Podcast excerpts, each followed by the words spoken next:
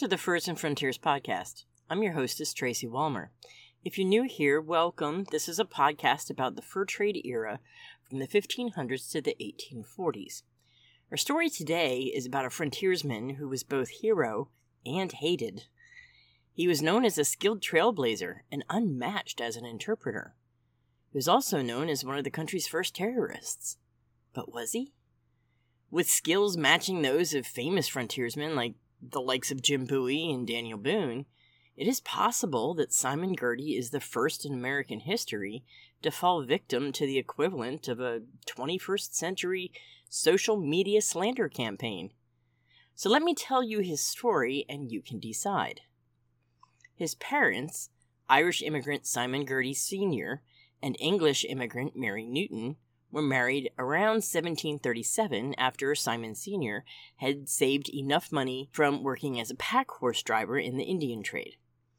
Some say he also moonlighted as an independent Indian trader, but there was no license issued to him at this point in time, so it would have been an off the books trade.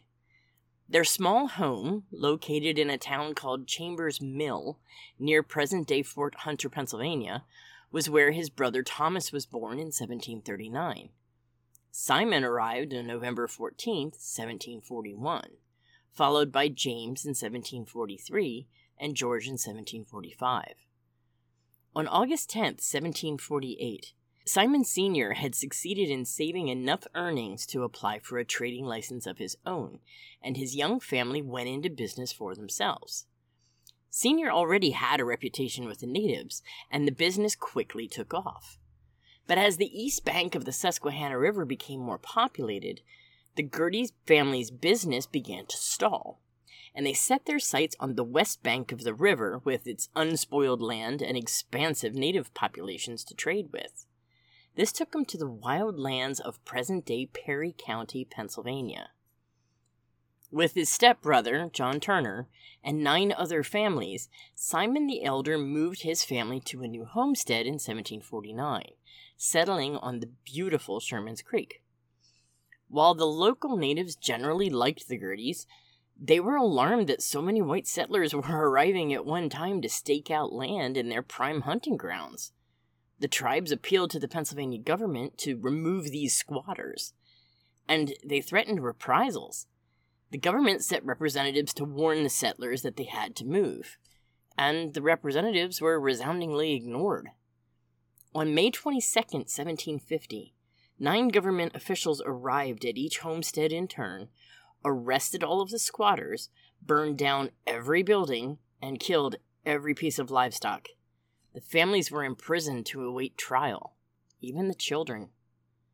Let's stop here for a second and think about this.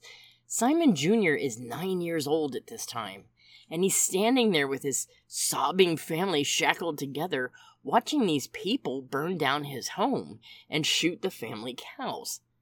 Then they're in prison for nearly a month until the next court session opens in Chambersburg. At their trials, the Girtys were found guilty, even the children, and ordered to pay between 100 pounds sterling and 500 pounds sterling per person, including the children, which is equivalent to between 26,000 and 40,000 pounds sterling in today's money. That's a huge amount. Upon their release, the Girtys returned to Chambers Mill and they tried to get back to a normal life. Now, Simon Sr. was no saint. He was known to drink, at times to excess, and by nearly every account I have found of him, he was a mean and surly drunk. Even when he wasn't in his cups, he was known to be short tempered and regarded as somewhat of a jerk. However, we must remember a few things here. First, he was Irish, and what is normal behavior to one nationality might be looked at by another as barbaric. Anyone who's read any bit of early British history knows how those dignified, civilized Brits felt about the uneducated heathens on the next island to the west. And in this case, the documentation of most events was written by the British. Secondly, eyewitness testimonies are notoriously unreliable since different people see different things, and their testimonies are often tainted by opinions and beliefs of others. And thirdly, These accounts were told by someone to someone else, who then told someone else, who told their first cousin's sister's uncle, who wrote it down. The chances of the story being embellished by each retelling are very high. However, there's likely a kernel of truth in there somewhere. The details of what happened next are sketchy at best. One account says he got into a drunken argument with an English officer. And another account says he got into a drunken argument with a native man named the Fish, who ended the dispute by slamming a tomahawk into the back of Simon Sr.'s head, killing him instantly. And yet another account says he was burned at the stake while native women and children danced around him in glee. That account is complete nonsense. Another actually says he got into a drunken argument with a neighbor in Chambers Mill, and the two men challenged each other to a duel.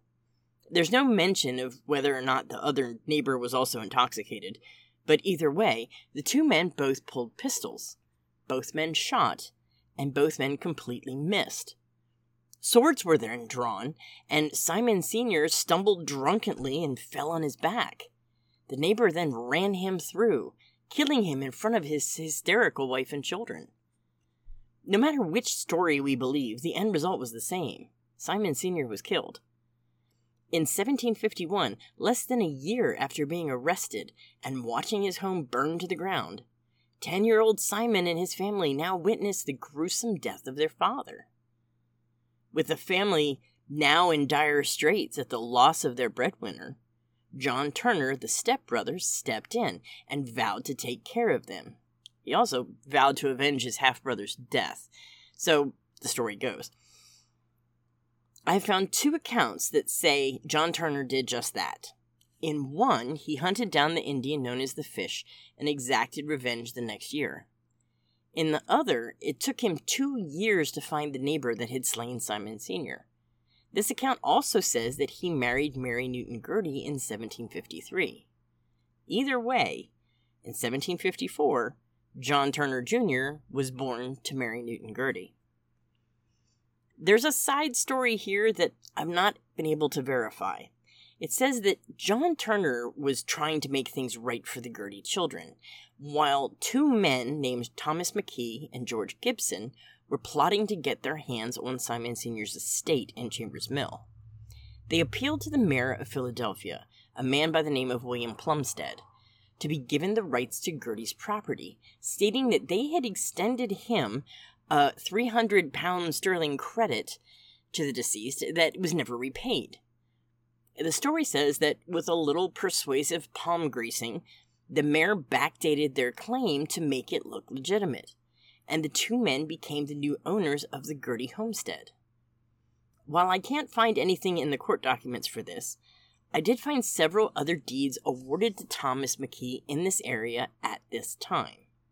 If you were to look at these land holdings on a map, it makes me think there's some truth to it.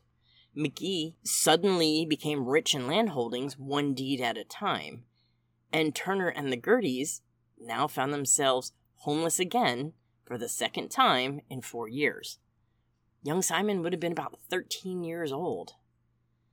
Six months earlier, William Penn had finalized the purchase of the land on the west side of the Susquehanna, and John was able to legally buy land in the Sherman's Valley of Perry County, actually not far from the Girty's earlier homestead. Here, the family began to settle into their new lives as farmers, and for the first year or so, everything went swimmingly. However, there were occasional issues with the local natives, and here's why. William Penn and Company purchased the land from the Iroquois tribe. However, the Iroquois didn't actually live there. They were way farther north, and the other tribes were the ones who had to deal with the white man's encroachment, not the Iroquois. First the Tuscaroras, then the Susquehannocks and Lenapes, then the Shawnee, each spent the time residing in this area of Perry County.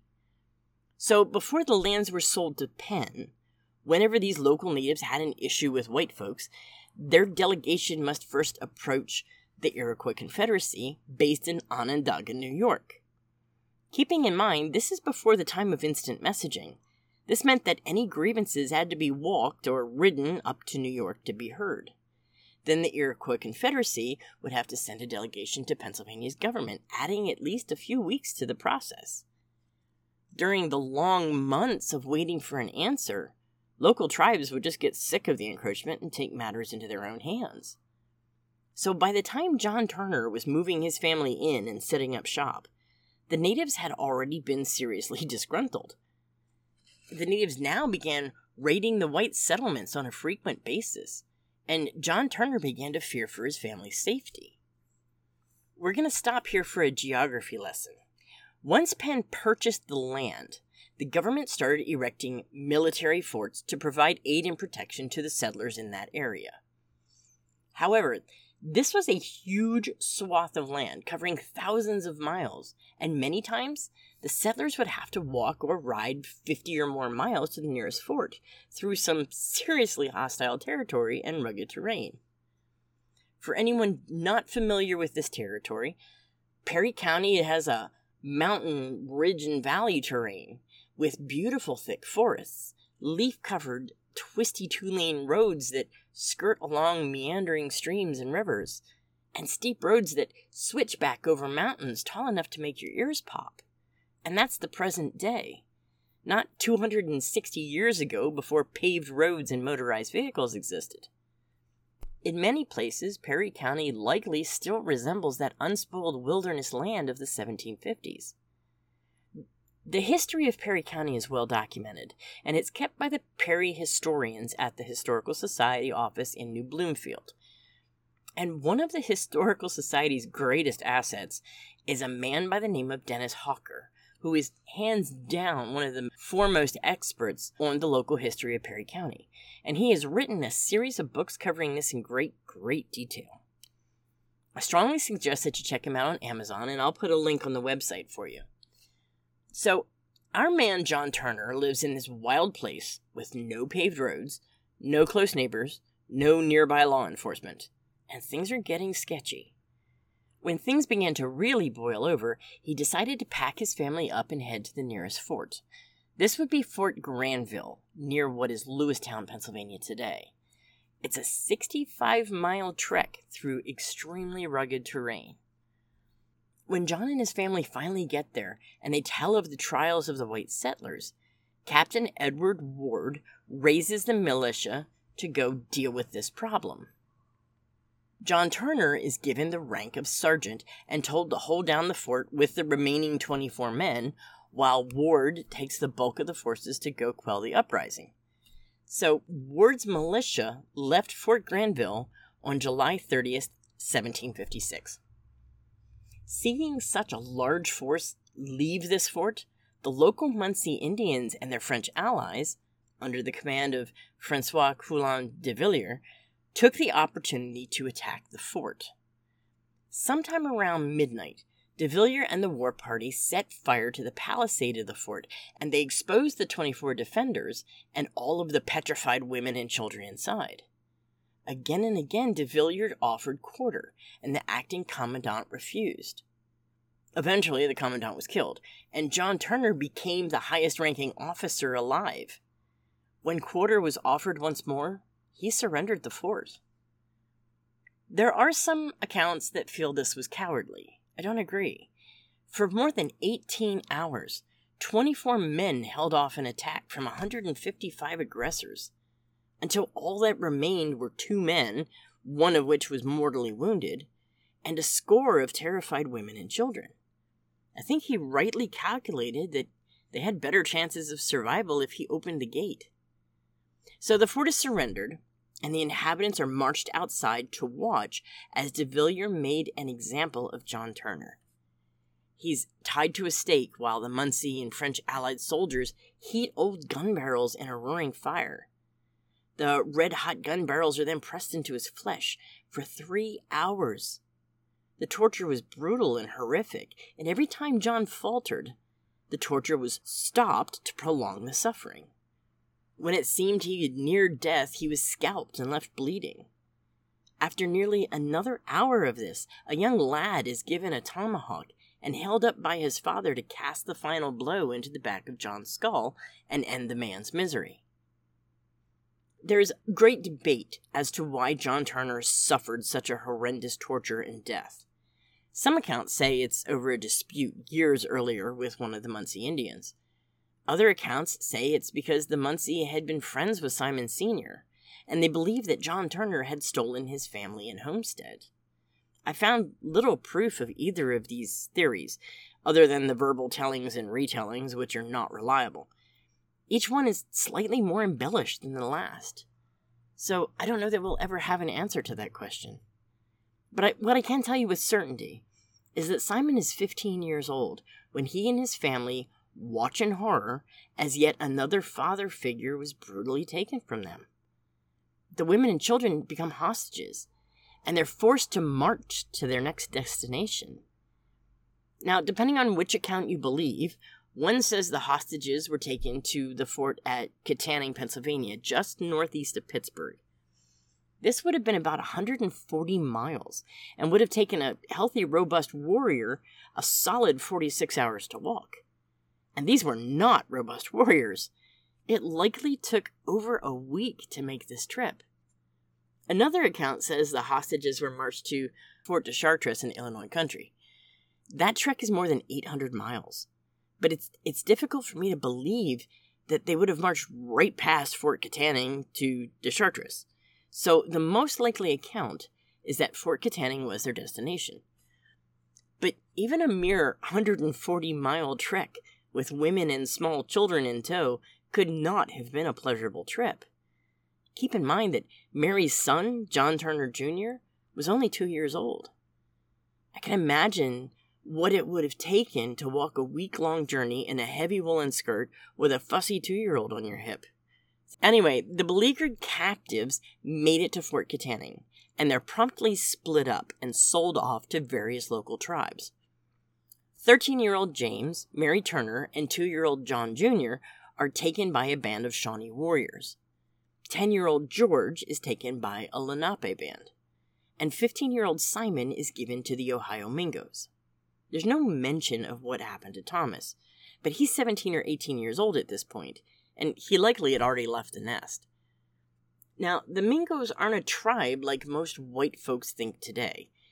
The, the Mingos were a confederation of local tribes, made up primarily of Seneca and Cayuga, with a smattering of Susquehannock, Shawnee, Oneida, Mohawk, Lenape, and other Delaware tribes in there.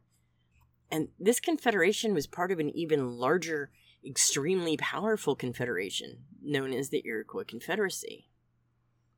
The Mingo chief is a man named Gayasute, and he takes Simon to live at his village near Lake Erie. So, to this week long walk from Hades, Simon now adds another week's worth of walking, very likely at a more brisk pace than before. And while he's pretty fit for a teenager on the frontier, he now faces his greatest challenge the gauntlet. For those who don't know what it is, I'll explain. It's primarily an eastern woodlands thing, but other tribes had similar rites. And it's a test to measure the strength, the cunning, and the resolve of prospective adoptees. So, what happens is the whole tribe turns out and forms two long lines facing each other with an aisleway down the middle. The chief is at one end of this open corridor and the captive is at the other. Each of the tribe's villagers are pumped up and eager, and they're wielding a stick, a club, a thick knobby branch, or just a pile of rocks. At the signal, the captive is shoved into the aisleway, and the tribesmen have at it. The captive is beaten, screamed at, shoved, and slammed around, all the while trying to get down the causeway to the chief. So while this terrifying run is being made, the chief is watching carefully, taking a measure of the captive's reactions. If the captive makes it through the gauntlet and shows courage and cunning, they are welcomed into the tribe. They're given clothes and food and all the rights of a full tribal member. If the captive should fall during the gauntlet, however, they receive a severe beating and they're forced back to the beginning of the gauntlet to do it again. I can imagine how he must have felt staring down that aisle, tired from a two week journey of misery, wondering if he had the strength to reach Chief Gayasute at the other end, knowing he was about to be clubbed and beaten. For anyone who needs a visual on this, in season four of Outlander, Roger is taken by the Mohawk Indians, and he is forced to run the gauntlet. I believe it was episode 11. There are no details given of Simon's gauntlet run, but he must have undoubtedly impressed Gayasute, because his trials ended immediately and he was adopted as a full fledged member of the tribe. For the next seven years, Simon completely assimilated. He learned 11 native languages, and he fell in love with the land and the people. He proved himself invaluable in being able to translate between various tribes, and most particularly between the tribes and the whites. So the year is 1758, and Simon has now spent two years living as a Seneca. The French and the English have been locked in conflict for almost four years now over who is going to possess the land that the natives live on. The British have rallied their native allies, and the French have rallied their native allies. The French and their allies, as well as a regiment of Scots allies, have holed up at Fort Duquesne near current day Pittsburgh. The British and their allies are trying to dislodge the French from the land. And Simon served valiantly during the attack on Fort Duquesne, and he proved himself to be a great warrior. This wasn't lost on Gayasute. Realizing they were beaten, the French and the Scots fled into the night, burning Fort Duquesne down as they left. Now, the Brits take over the place and they rebuild a new fort, calling it Fort Pitt, after their current prime minister. And this is where the name Pittsburgh comes from. So, to make sure the French could never again get a foothold in the region, the British struck upon an idea. It was called the Treaty of Easton because it was signed in Easton, Pennsylvania, in October of 1758. 13 native nations signed the agreement with the Iroquois Federation and the British. Simon was the chief interpreter at this meeting. Now, this treaty basically said that all the tribes would agree not to join the French in fighting the English, and in turn, the English would give them back select pieces of land. The natives also were guaranteed that the British government would recognize their hunting rights in the Ohio Valley and they would no longer allow white settlers to set up west of the Alleghenies. More importantly, the British promised to vacate the Allegheny area, thereby returning the lands around Fort Pitt back to the natives. Can you imagine how exciting that must have been for the natives? The white folk would soon be contained on one side of the Alleghenies, and there'd be no more conflict with squatters. Well, the time for the white man to give back the Ohio Valley came and went, and the natives raised concerns. The raid started again, and for the next five years it was pretty much the same old story. Then in February 1763, the Treaty of Paris was signed, ending the hostilities between France and Britain, and the natives eagerly expected all of these foreigners to go home. But a scant three months later, it was clear that the British had no intention of keeping their promises. Despite several attempts to move them along using diplomacy, by the end of the spring and into the early summer, the British still held the forts, and the natives had had enough. In May of 1763, Ottawa leader Pontiac threw down the gauntlet and he gathered his people and the Potawatomis and the Ojibwa and the Mingos and the Seneca, the Wyandotte and Miami and Kickapoo, the Illinois, pretty much anyone else who was sick of the white lies, joined together and began to reclaim their land by force. One by one, the British forts came under siege. The attack on Fort Pitt was under the command of Gayasute and his Mingos, including Simon. The British garrison were already having a hard time of it. They had food shortages and munition issues and, and a raging case of smallpox going through the fort. And falling under siege to these Indians was the final straw. A trader and a militiaman named William Trent took two blankets and one pox ridden handkerchief from the sick ward and presented them as gifts to the two Mingo delegates who asked for a parley. That night he wrote in his journal that he had done this, and I quote him here so they know what I might think of them. I hope it will have the desired effect. For the next month, the British held Fort Pitt against the native besiegers. Finally, British reinforcements arrived in early August and the siege was broken. Now, for those paying attention, what we just witnessed is the first ever in American history attempt at biological warfare, albeit a lousy attempt. What William Trent failed to understand was that smallpox is seldom passed through the touch of physical items, and more often it's an airborne transmitted disease. So, dodging the smallpox bullet, the natives melt back into the wilderness of Ohio Territory, and the British continue to hold Fort Pitt. For a while, everything's fairly quiet, but Simon has had his fill of the British lies and games.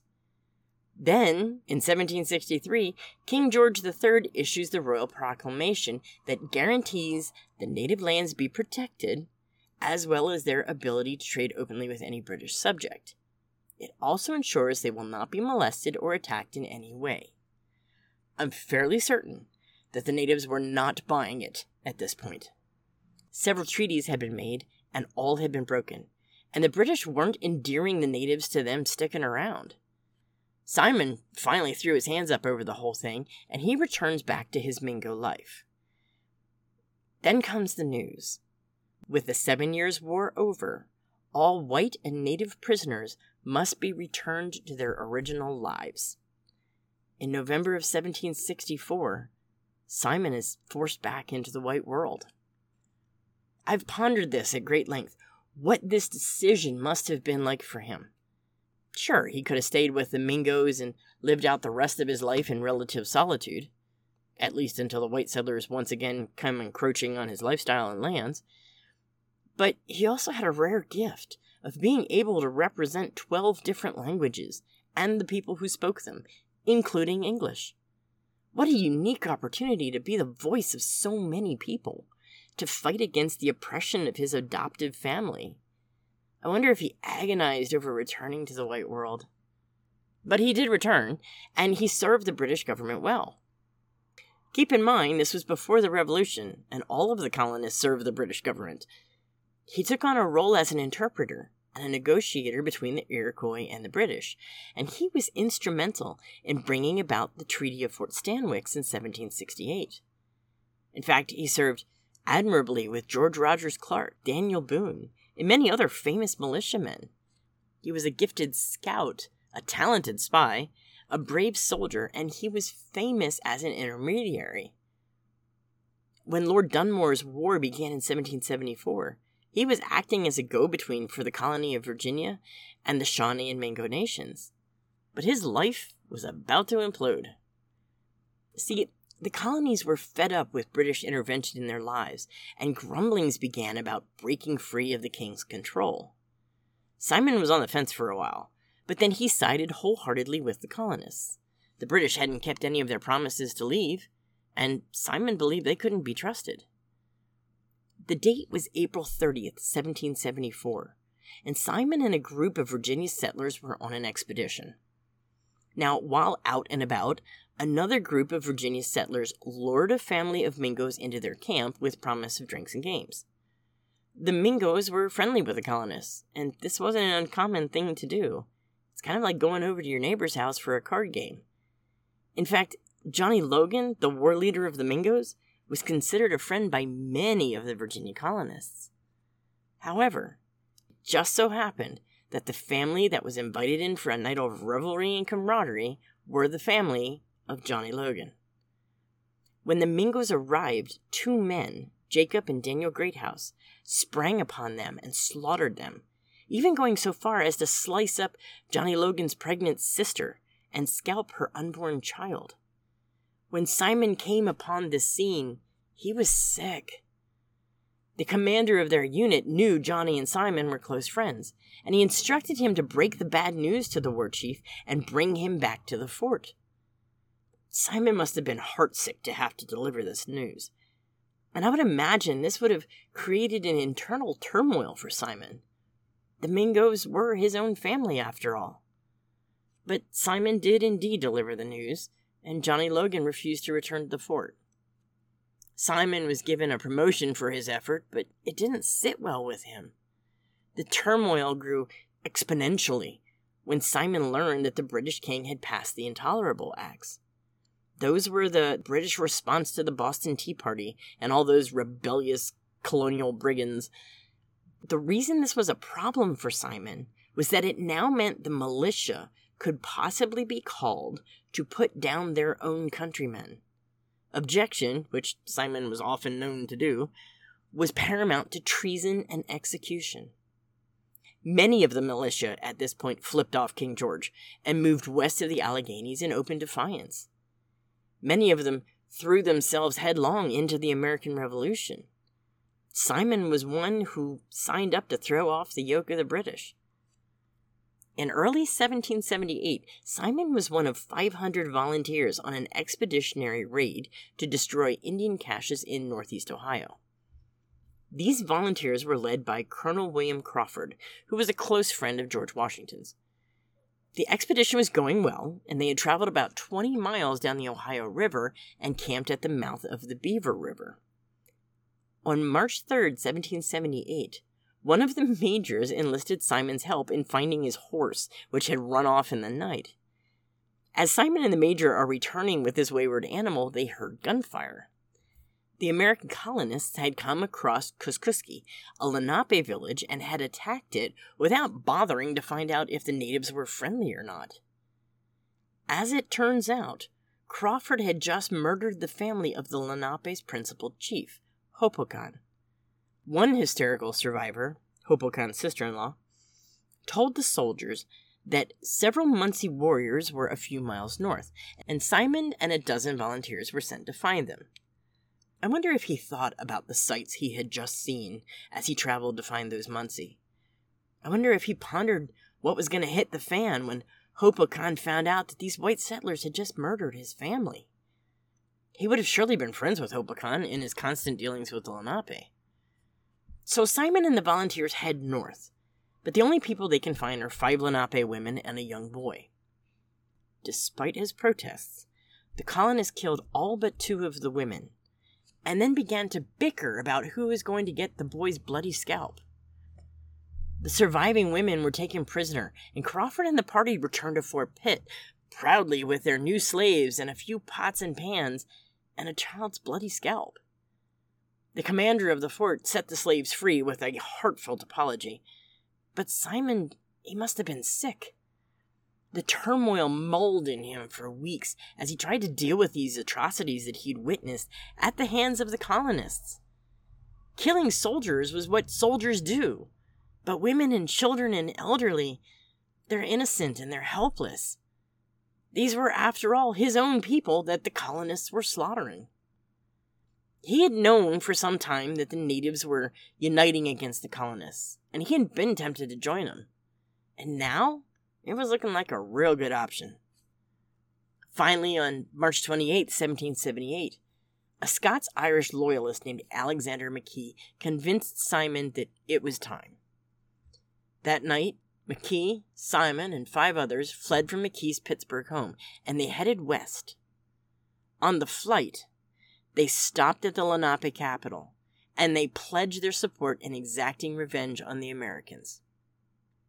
Surprisingly, while at the Lenape village, Simon is reunited with two of his brothers, James and George, and he convinces them to join him. So the party strike out for the British stronghold of Detroit. By now, Simon's absence has been noticed, and he's been tried in absentia for treason, found guilty, and an 800 pound sterling bounty has been issued for his head. His brothers are also branded as traitors, and warrants are issued. There's no going back now. The Girty brothers reached Detroit on April 20th, and the group were immediately put to work as British fighters. And at this point, it's safe to say that Simon becomes a royal pain in the colonial army's backside. Now, besides the military combatants, Moravian missionaries are also frequently targeted by natives, and here's why. Imagine some guy shows up in your front yard and he starts screaming about you being a horrible savage. He tries to convince your neighbors that they need to drive you out. He tells them that you don't believe in the one true God.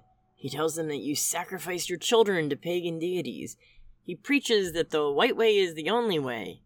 Well, you'd be rightfully upset, even if none of it was true, and you'd would probably do your best to get his butt off your yard as quick as possible. This summarizes the relationship between the Moravians and the natives. Incidentally, most pre white native beliefs aren't that far off from Christianity, and natives love their children as much as whites do, just in case you didn't know. So that's how the tribe saw these overbearing preachers. So you'll have to forgive them if they're a little grumpy about wanting these guys to go away. So scouting parties were often sent out to harass them, or, if they refused to leave, kill them. One such preacher, by the name of David Zeisberger, was the target of one of these raids. It just so happened that he was preaching to a tribe of Christianized Delaware Indians at the time of the raid, and the Delawares protected him. Simon and his band of warriors were forced to retreat. But it is at this point that the slander campaign kicks off in earnest. One thing to know about Moravian missionaries at this time they were excellent motivators, and their entire life was dedicated to persuading people to their way of thinking. So it won't be surprising that the Mingos, and Simon in particular, were the subject of many a hateful sermon.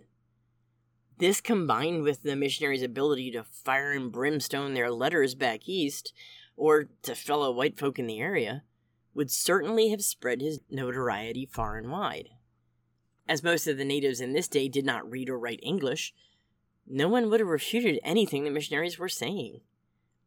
If we add to this fact that the natives had something the white men wanted, like all that prime real estate, well, I'm sure you can see what's going to happen here. Many of what the missionaries were saying was true. Simon and his band of Shawnee, Mingos, and Lenape did lead raids against the Americans, from Cincinnati to Virginia to Kentucky. There was many an American soldier who died at Simon's hand.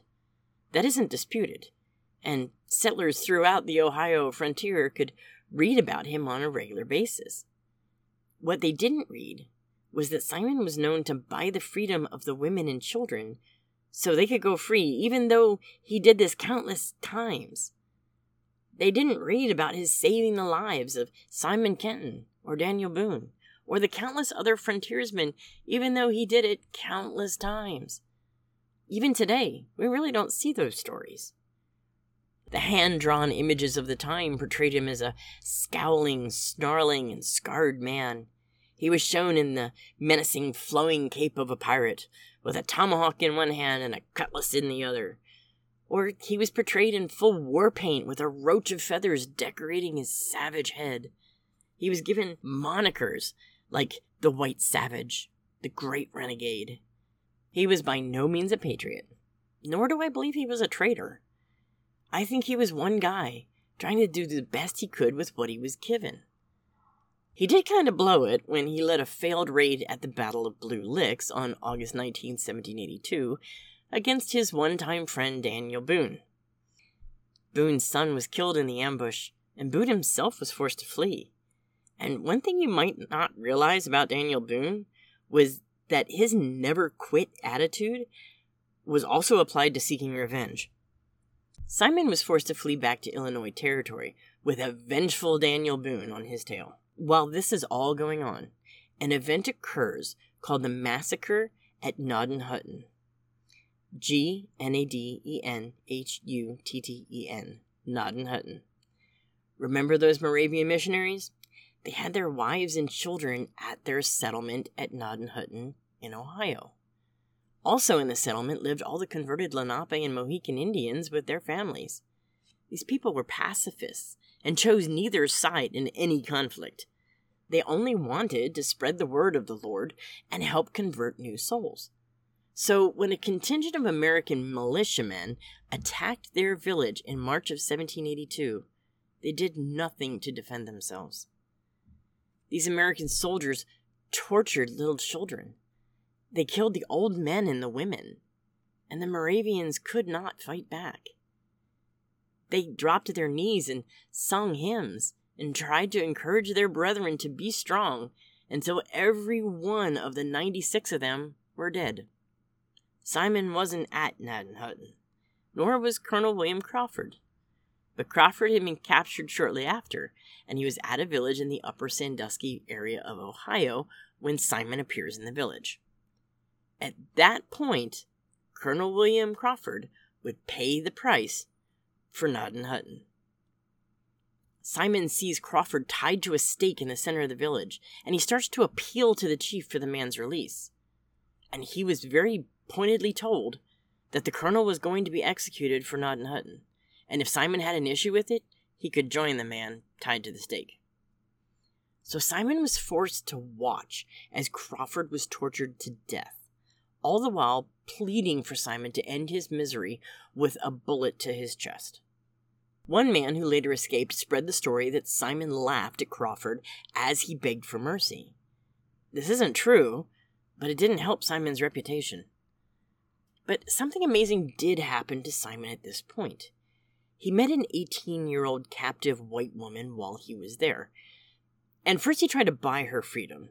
Then he created a ruse to escort her to a visit to her mother, promising that he would return her promptly. The two then met before a German preacher who married them. Her name was Catherine Malott. Two years later, Simon and Catherine welcomed their firstborn son, and they named him John. But sadly, the infant died soon after. Then the Northwest Indian War broke out between the natives and the American colonists, and Simon returned to the front, only occasionally getting back to Illinois country to see his love. In 1786, the couple welcomed their first daughter, Anne. But even this couldn't keep Simon from returning to the war front. In 1788, their son Thomas was born, and in 1791, another daughter, Sarah, joined the family. But the tide of war was constantly turning, and Simon was often away from home. At one battle, St. Clair's defeat in 1791, Simon and a confederation of more than 10 other tribes stood a thousand strong against 1,500 Americans at the end of it, only 21 natives died compared to the 656 Americans that were either killed or captured.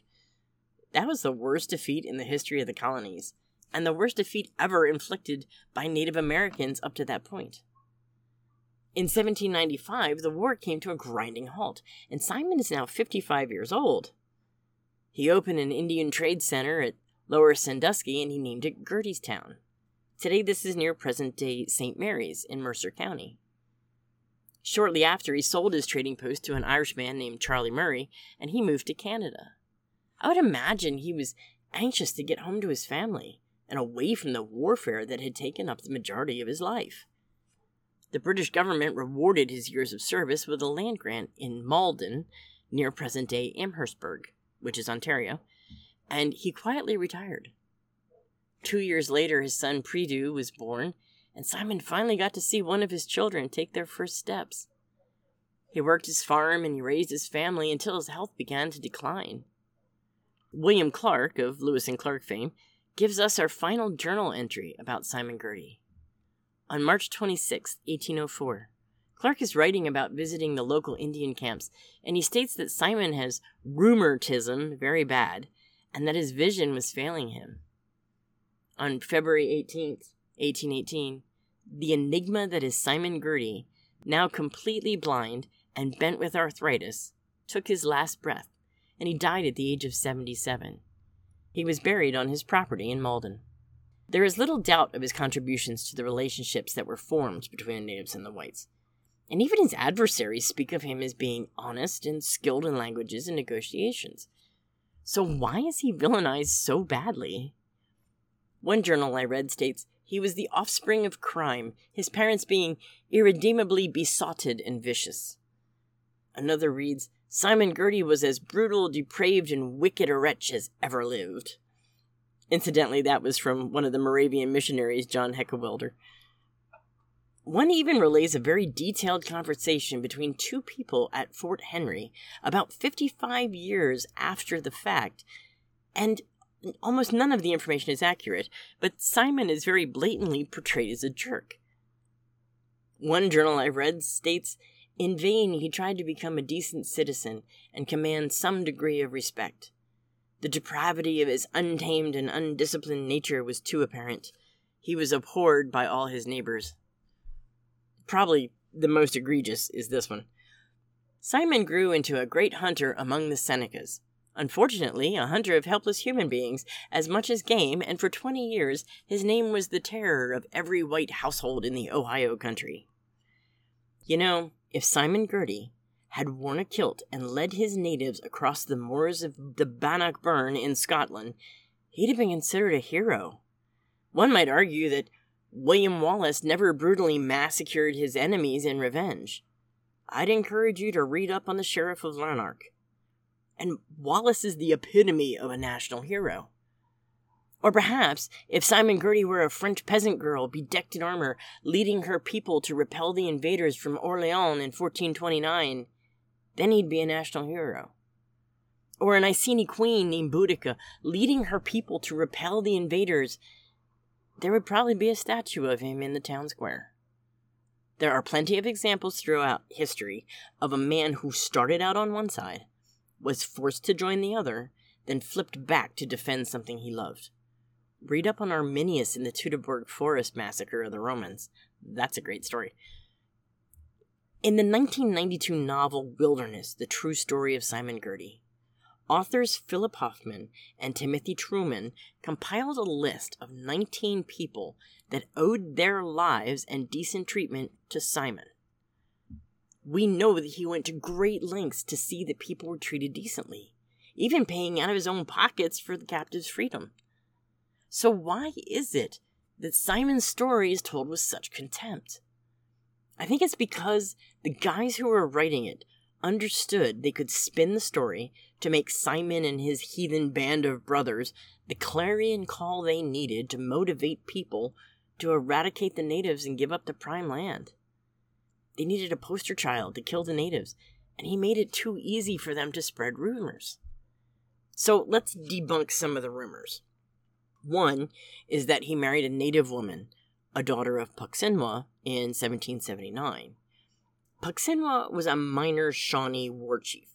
He had one daughter, and the rest were sons. The daughter's name was Piasa.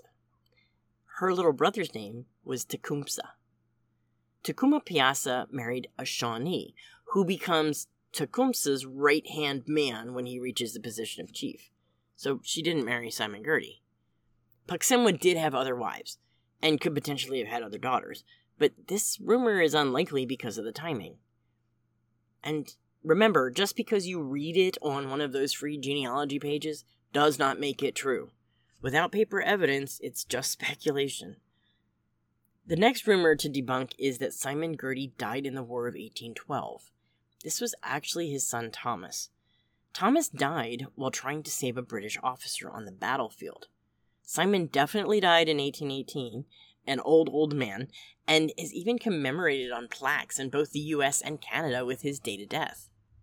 Simon was a, and I quote, stooped and surly drunk with wild black hair that stuck out in all directions, and eyes black as the pits of hell, for no soul reflected behind. And while I give them points for creativity in their writing, we actually do know what he looked like. In one journal, a Mr. Workman of Ohio stopped at a hotel kept by a Frenchman in Malden. Simon was sitting by the fireplace, and the man described him as being about five foot ten in height, broad across the chest, and of muscular and powerful build. And he was nearly 70 years old at this time. An earlier description of him states that he was a fully six foot tall man with a large head and large dark eyes. In fact, every description of him mentions the large dark eyes, so that must be a thing. Almost all the descriptions depict him as having long black hair similar to that of the native populations, though it was grayed completely by the time he was in his 70s. One myth says that Simon was killed with Tecumseh at the Battle of the Thames. He would have been 72 in 1813 when this battle was fought. Considering his blindness and arthritic condition, I seriously doubt he would have been any good to Tecumseh's forces. Here in central Pennsylvania, where Simon was born, we have our own share of stories and myths. One involves a cave located along Route 11 and 15 between the towns of Duncannon and Liverpool. It's said that Girty would hunker down in the cave to count his spoils from robbing the ferry boats that frequented the Susquehanna River. Truthfully, at the time this was supposedly happening, he was living with the Seneca in Ohio. There is one final crazy story that I actually cannot prove or disprove. It's said that Simon got into a verbal altercation with a Shawnee man over some trade dispute. The two men argued for a bit, and then the Shawnee implied by a modern sexual innuendo still used today that Simon lacked courage. It said that Simon instantly produced a half a keg of black powder, snatched up a fire stick, and called the Shawnee to come stand by it with him. Well, the native freaked out and made a hasty retreat. I don't think that one actually needs to be debated. I think it's just fun to imagine it happening. So that brings us to the end of Simon's story. In this modern age of media misinformation, I hope you'll leave today with a sense that this isn't a new concept. And I hope you've gotten a glimpse of what Simon's life must have actually been like. Remember to view history with an open mind. Winston Churchill said, History is written by the victors. And this is very true, especially when we realize that the people who created our country were people just like us. Thanks for coming along with me on this journey. I encourage you to check out the website at fursandfrontiers.com for resources and other great stories about the North American fur trade. Have a great weekend, everyone, and keep your powder dry.